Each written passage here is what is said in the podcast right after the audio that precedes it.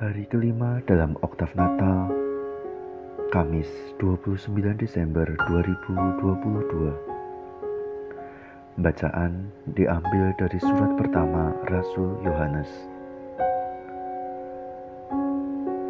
Saudara-saudara terkasih, inilah tandanya bahwa kita mengenal Allah, yaitu jikalau kita menuruti perintah-perintahnya. Barang siapa berkata, Aku mengenal Allah, tetapi tidak menuruti perintahnya, ia adalah seorang pendusta dan tidak ada kebenaran di dalam dia. Tetapi barang siapa menuruti firman-Nya, di dalam orang itu kasih Allah sungguh sudah sempurna. Dengan itulah kita ketahui bahwa kita ada di dalam Allah Barang siapa mengatakan bahwa ia ada di dalam Allah, ia wajib hidup sama seperti Kristus telah hidup.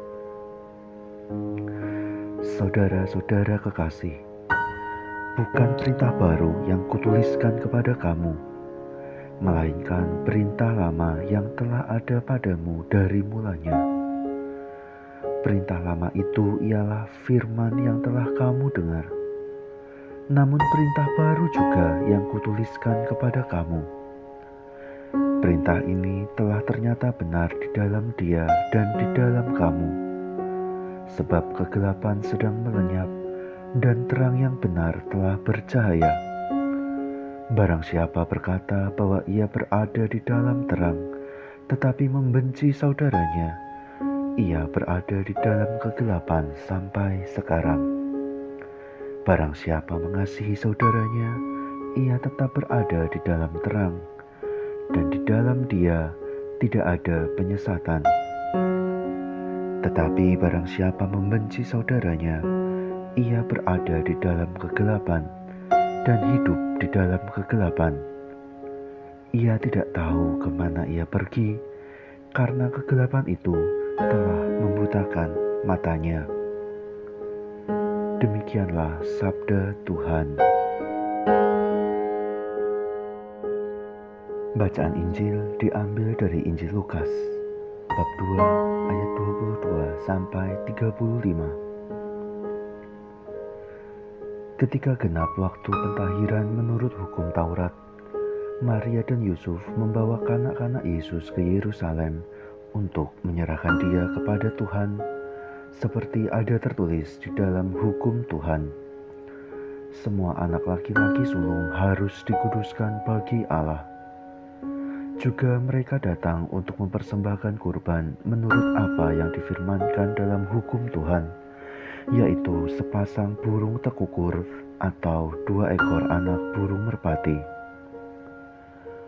Adalah di Yerusalem seorang bernama Simeon ia seorang yang benar dan saleh hidupnya, yang menantikan penghiburan bagi Israel.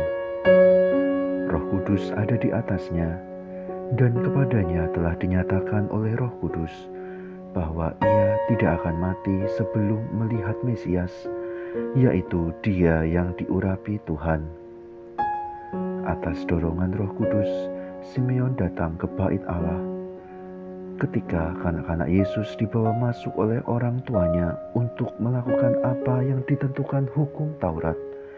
Simeon menyambut anak itu dan menatangnya sambil memuji Allah.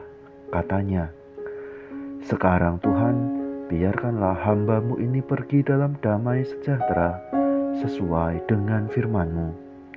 Sebab mataku telah melihat keselamatan yang daripadamu, yang telah Engkau sediakan di hadapan segala bangsa, yaitu terang yang menjadi penyataan bagi bangsa-bangsa lain dan menjadi kemuliaan bagi umatmu Israel.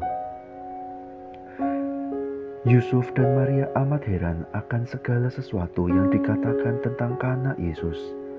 Lalu Simeon memberkati mereka dan berkata kepada Maria, ibu anak itu, Sesungguhnya anak ini ditentukan untuk menjatuhkan atau membangkitkan banyak orang di Israel dan untuk menjadi suatu tanda yang menimbulkan perbantahan. Dan suatu pedang akan menembus jiwamu sendiri, supaya menjadi nyata pikiran hati banyak orang. Demikianlah sabda Tuhan.